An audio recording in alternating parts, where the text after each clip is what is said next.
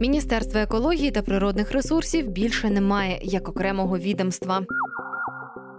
Його об'єднали з Міненергетики та вугільної промисловості. Очільником нового міністерства енергетики та захисту довкілля, так воно тепер називається, став Олексій Оржель. Він експерт з енергетики та колега по офісу ефективного регулювання новопризначеного прем'єра Олексія Гончарука. Про об'єднання двох в одне відомство стало відомо у день першого засідання Верховної Ради, 29 серпня. Вночі нардепи голосували за склад уряду одним списком. Саме в цьому списку було подане об'єднане міністерство.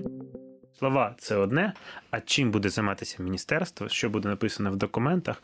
Е, Давайте подивимось. Міністерство охорони навколишнього середовища існувало в Україні з 1991 року. У 2010-му його перейменували у Міністерство екології та природних ресурсів. А відтепер його ліквідували як окрему структуру і об'єднали з міністерством енергетики або, можливо, Міненерго приєднали до Мінприроди. Ми всі не можемо погодитися із е, ну такою із таким кроком інституційним. Хай там як, а за перші кілька днів після об'єднання у Фейсбуку реакції експертів розділилися від абсолютно негативних, мовляв, занедбають довкілля зовсім, до абсолютно позитивних. Мовляв, як добре тепер можна забути про корупційні схеми у Мінприроди. Пам'ятаєте, у березні цього року СБУ стверджувала, що деякі співробітники міністерства, начебто, вимагали гроші за дозволи на право поводження з небезпечними відходами від підприємств, які не мають потужностей для їх утилізації. Про це написала Українська Правда у квітні. За даними судового репортера, суд арештував гроші, вилучені з банківського сейфу, яким за версією слідства користувався директор департаменту екологічної безпеки та дозвільно-ліцензійної діяльності Мінприроди. У серпні ліквідували Держекоінспекцію. З нею був пов'язаний скандал щодо контролю іноземних кораблів у порту Одеси. Сам колишній міністр екології та природних ресурсів Остап Семерак тоді заявляв: цитую: відсутність належного контролю за порушеннями екологічного законодавства та тотальна корупція найбільші проблеми у сфері довкілля. Реформа Держекоінспекції назріла давно. Тепер ліквідували і Мінприроди як окрему структуру. То й добре або ні. Екологічні організації вже висловились проти такого поєднання, адже у ньому прихований конфлікт інституцій одного міністерства, яке відповідає за економічне зростання, і значить видобуток копалин, того самого вугілля, і іншого, яке покликане захищати природні надра. Я спробувала розібратися, як у новоствореному відомстві впораються з конфліктом, і який міжнародний досвід Україна може взяти за приклад. Сьогодні про це в Екосапіенс подкасті про свідоме життя на планеті. Я його ведуча Аліна Білобра. Подкаст виходить у партнерстві з громадською організацією Екодія. Спершу розкажу, як нардепи голосували за це об'єднання. 29 серпня, одразу після того, як новообрані нардепи проголосували за новий уряд, я розпитала їх, чому вони голосували за об'єднане міністерство. Відповіді виявилися різні, проте ілюстрували одне. Чим займатиметься міністерство, кілька позафракційних нардепів не знають. Документів та пояснень щодо причин об'єднання міністерств не отримали, проте за уряд проголосували. Наших думок ніхто не питав, ми самовисуванці. Ми навіть не бачили, як об'єднали, які функції. Ніхто ж не роздав ніяких документів. Так що в нас сьогодні коментарів брати нема змісту. Ми просто були спостерігачами.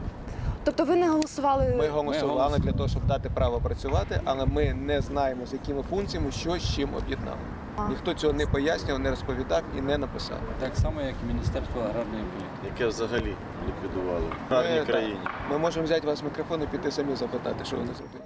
Нардеп від партії Слуга народу Сергій Головко з Чернігівщині розказав, він переконаний, об'єднання на краще. Деталей проте не знає. Ну, це як на мене, ну нічого такого страшного в цьому немає. Там вже повноваження збереглись. Тобто вони не, е, скажімо так, вони просто об'єднали, типу, назву, а все, е, все інше збереглось. Може, це не краще, вони там будуть спілкуватись в ну, типа, що погоджувати. Тому що може, якщо це дві різні структури, то вони там конфліктували. А зараз, можливо, якийсь буде там діалог. Ну я не знаю, як, як воно буде роботи- працювати, але краще, щоб воно працювало. Ну, типа, побачимо, як на практиці воно буде. Екологічні громадські організації 350 Орг, One Planet, Екологія права людина заявляють, не можна просто так об'єднувати два міністерства в одне. Тим більше, коли профільним міністром є експерт з енергетики, оскільки наслідки можуть бути незворотніми. Міненергетики займається розвитком галузі, яка наразі є одним з найбільших забрудників повітря. А Мінприроди має охороняти стан довкілля. Світлана Романко, виконавча директорка 350 Орг в регіоні країн Східної Європи, Кавказу та Центральної Азії, зазначає, вони виступають проти об'єднання Міненерго з Мінприроди. Міністерство екології і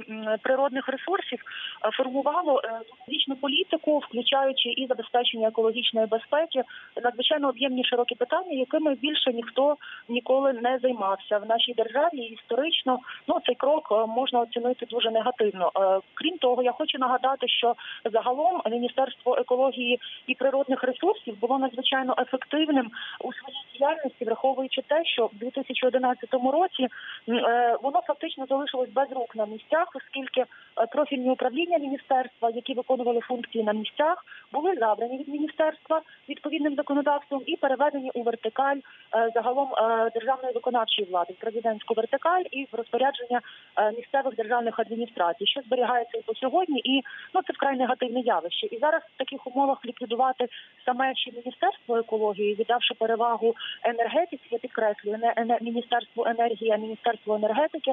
Ну на жаль, це е, цей крок хибний.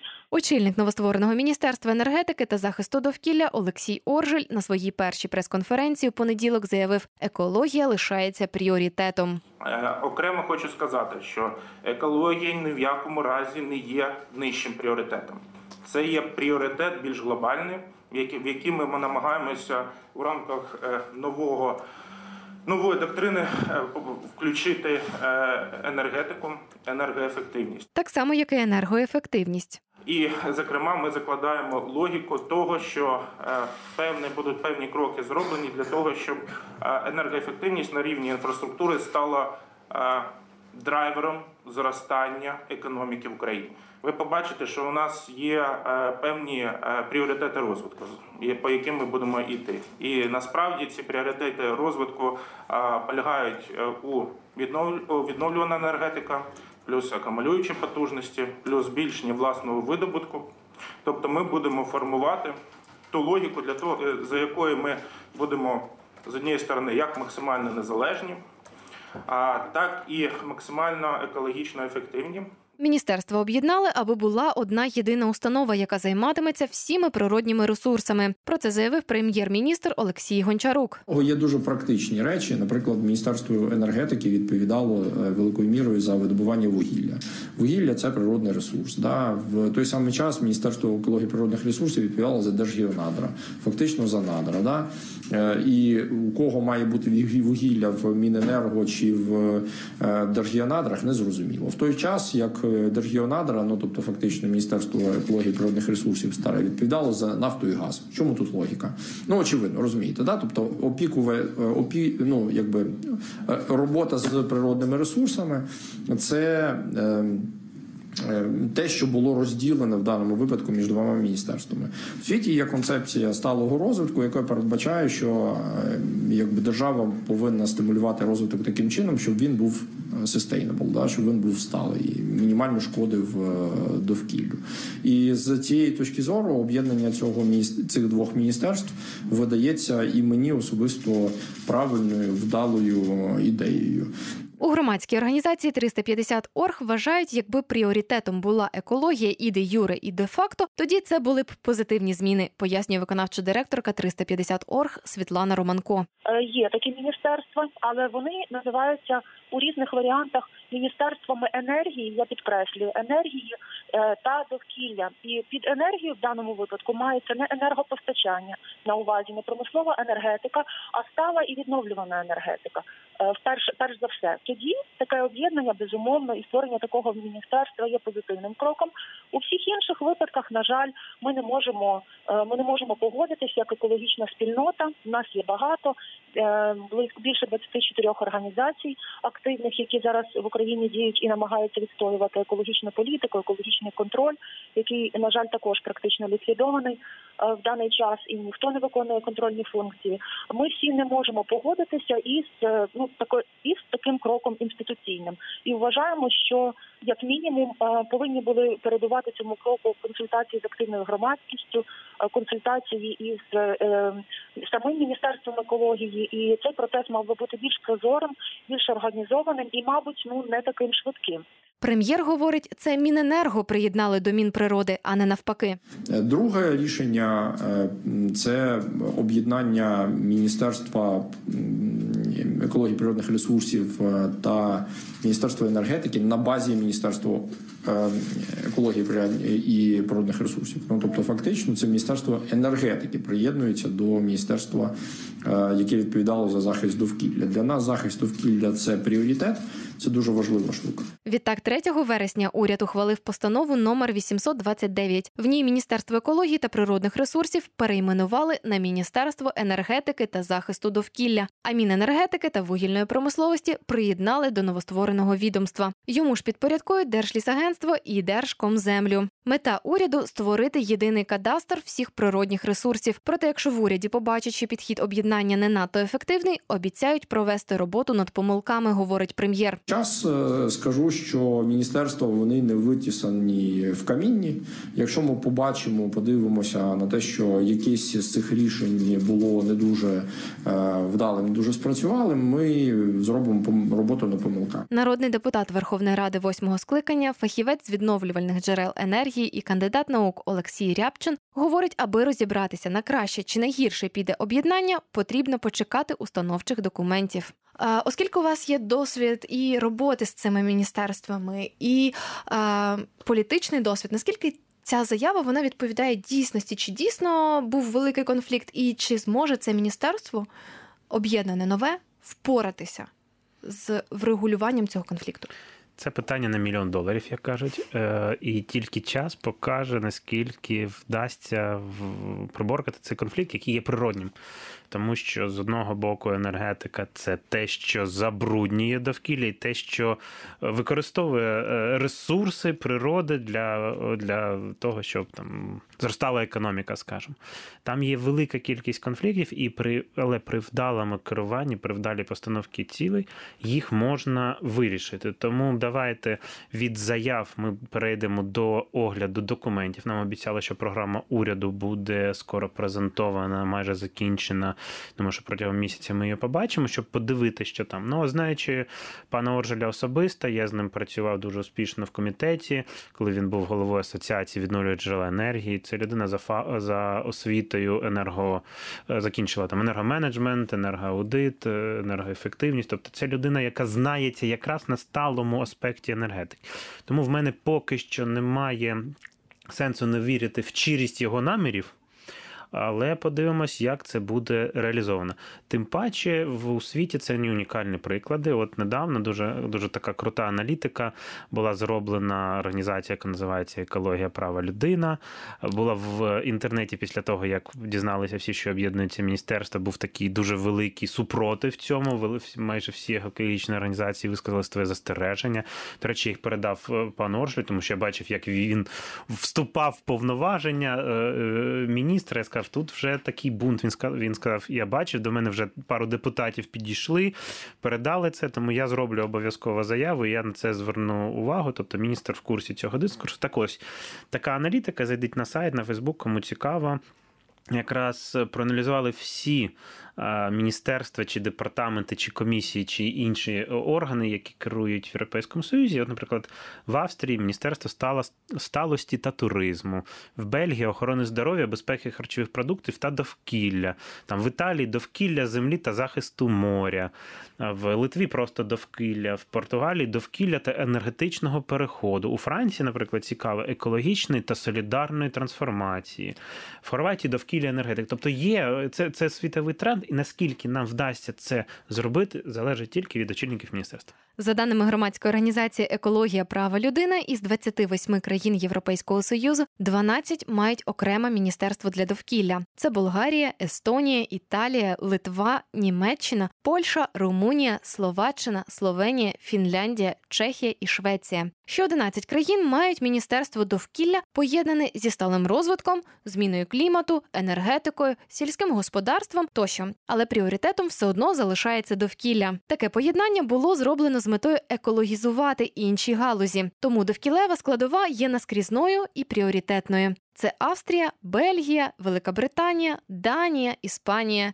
Кіпр, Латвія, Нідерланди, Португалія та інші країни. У семи країнах енергетика поєднується з довкіллям, однак переважно енергетика додається до повноважень відомств захисту довкілля. При цьому екологічні повноваження не скорочуються, а навпаки, розширюються. Також часто економічний блок у сфері енергетики передають у відання міністерств економіки. А те, що стосується клімату, скорочення викидів, альтернативних джерел, долучають до довкілевих відомств. У 2007 році лідери Європейського союзу схвалили комплексний підхід до кліматичної та енергетичної політики. Він спрямований на боротьбу зі зміною клімату та підвищення енергетичної безпеки. Олексій Рябчин говорить, що нове міністерство можуть перейменувати.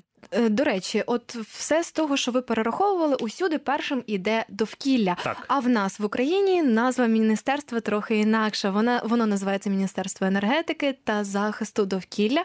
Тобто захист довкілля на другому плані умовно в назві поки йде. Головне, аби він не став другим по пріоритетності. А сьогодні пан Олексій Гончарук зробив заяву. До речі, наш прем'єр-міністр також має досвід співпраці праці саме в Міністерстві екології. Я пам'ятаю 5 років тому, коли він був одним з тих, хто е, таку корупційну таку годівницю намагався знаєте, вивести на, на чисту воду. Це Держгеонадра, і він там намагався зробити певні речі. І він сьогодні, наскільки я зрозумів, зробив заяву, що це не міністерство довкілля екології приєднали до енергетики, а навпаки, міністерство енергетики було приєднано до міністерства екології. Взагалі, наскільки я там знаю, є взагалі ідеї е, перейменувати це міністерство, тому що просто не дійшли руки до цього і зробити там міністерство сталої трансформації чи щось таке. Ну давайте подивимося, що воно буде ще раз.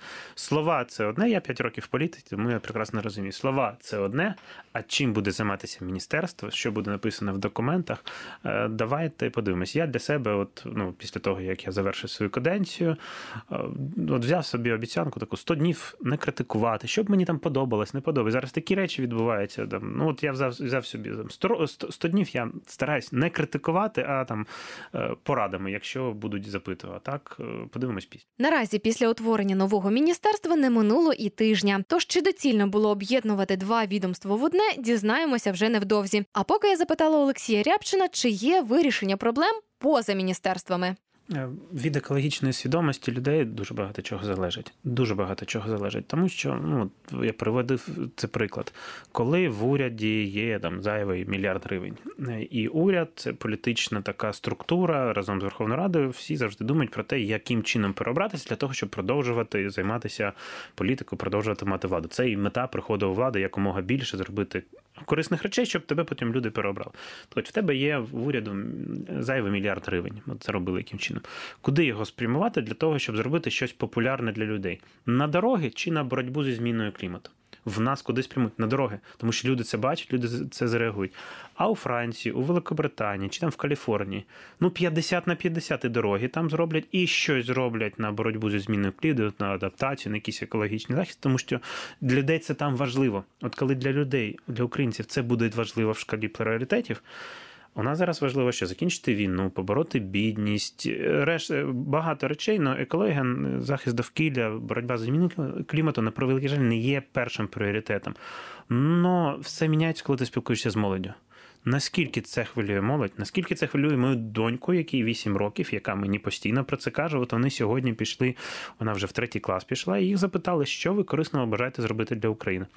Вона каже, що я хочу, щоб всі українці згортували сміття і буду це навчати, тому що вдома це роблять.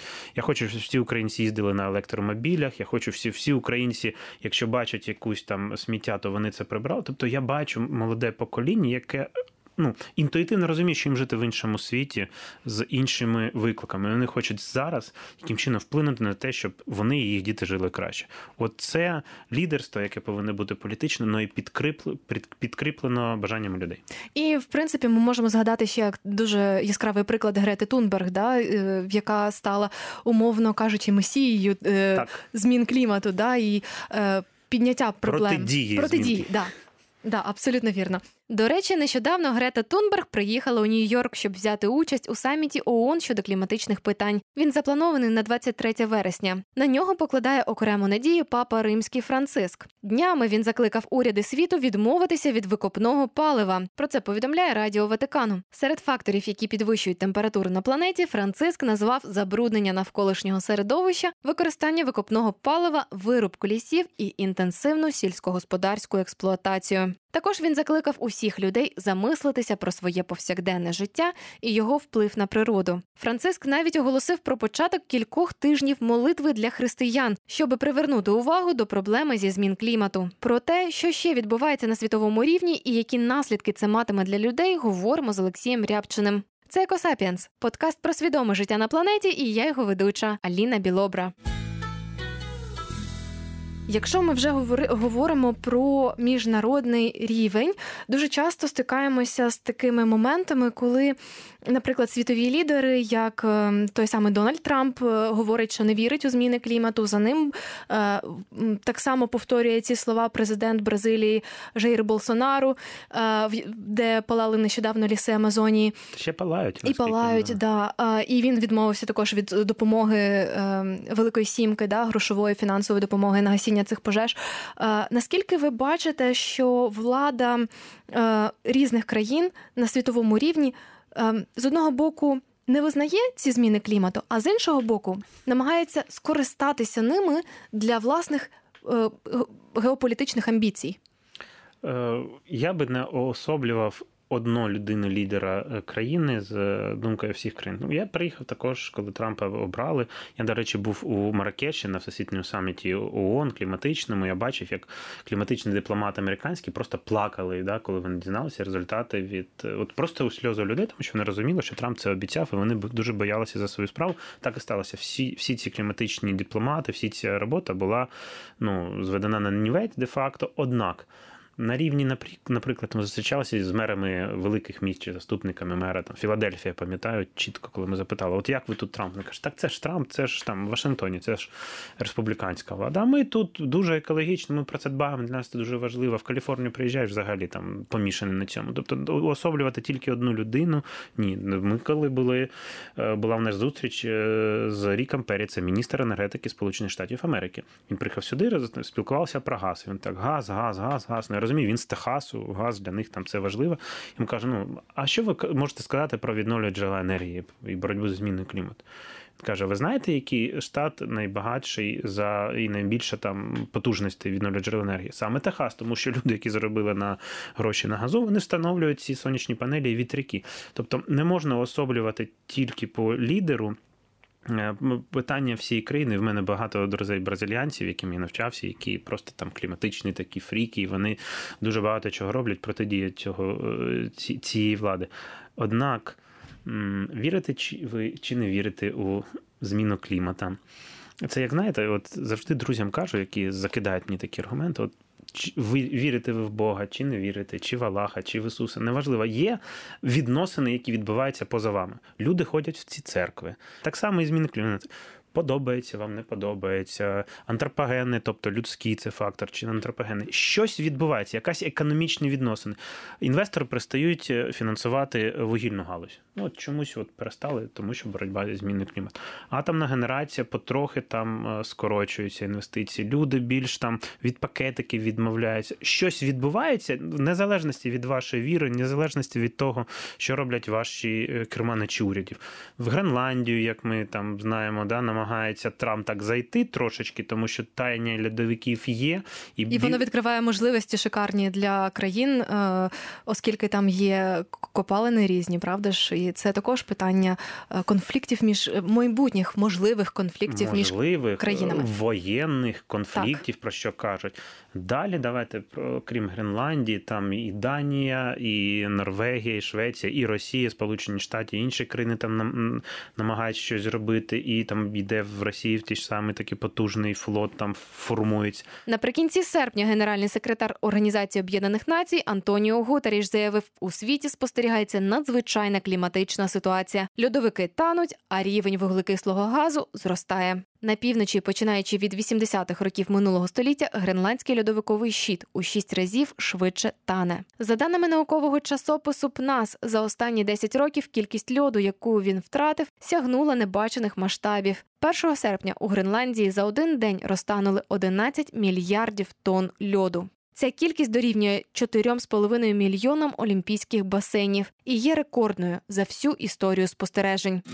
Радіодовідка Льоди тануть, а значить дістатися до копалин стає легше. А відтак за ресурси нафту, газ і метали в Арктиці та у Гренландії вже розпочинають конкурувати країни-гіганти. Президент США Дональд Трамп намагався купити Гренландію у Данії та продавати острів відмовилась. У Гренландії є нафта, уран і рідкоземельні метали, неодим, празеодим, диспрозій і тиберій, пише Financial Times. Вони життєво важливі для сучасних високотехнологічних виробництв. Однак понад 70% видобуваються у Китаї, з яким Трамп веде торгову війну. Китай також скупив найбільше родовища в Африці. І навіть якщо він дотримається обіцянки не обмежувати поставки на світовий ринок, відкритих запасів вистачить лише на пару десятиліть. США світовий лідер у високих технологіях. Для збереження цих позицій Америці дуже потрібна Гренландія. А ще якби Гренландія була американською, США мали б кращий доступ військових до Арктики. До того ж, танення льодовиків сприяє розвитку торгівельних шляхів через північ Китаю та Росії в Європу. Росія вже побудувала плавучу АЕС, запустила її в Арктику і планує наростити військову активність. У відповідь на це офіційний Лондон розробив десятирічний план щодо збільшення військової присутності в Арктиці, щоб стримати російські підводні човни у регіоні. На захист повітряного простору Арктики запустять протичовнові літаки Boeing P-8 Poseidon. Арктика це простір, за який вже борються Росія, США, Китай, Британія, Норвегія, Данія та Канада. Радіодовідка. Відповідно до нового звіту ООН, кліматичні зміни на землі можуть призвести до значного подорожчання продуктів. Провідні світові вчені кліматологи попередили, що через 12 років на землі значно збільшаться ризики посухи, повеней, екстремальної спеки і бідності для сотень мільйонів людей. Про це говоримо з Олексієм Рябчиним. Це Екосапіенс, подкаст про свідоме життя на планеті, і я його ведуча Аліна Білобра. А давайте ми будемо казати про такий фактор, до якого готуються всі як кліматичні біженці, які вже є. І це значний фактор, тому що не буде питної води. Люди будуть просто вимушені йти там, де вона є. Україна, до речі, в нас не дуже гарно забезпечена водою. В нас дуже гарні чорноземи, однак це для нас величезна загроза. І Там, здається, вже в нас є дефіцит, трошечки не вистачає. Є такі, а буде ще більше. Да? З одного боку кажеться, ну більше врожаїв збір. Нам треба більше дослідження. Це певні кошти, певні фінансові кошти для того, щоб наша академія наук, не знаю, реформована, не реформована чи інші інституції сказали, яким чином нам треба там які сорта пшениці, або яким чином нам зробити іригацію, щоб в нашій землі не там не були пошкоджені. Можливо, якісь там жучки, бактерії інші будуть в нас там не морозостойкі, а жар. Тобто будуть певні зміни, і віриш ти в них чи не віриш, вони відбудуться.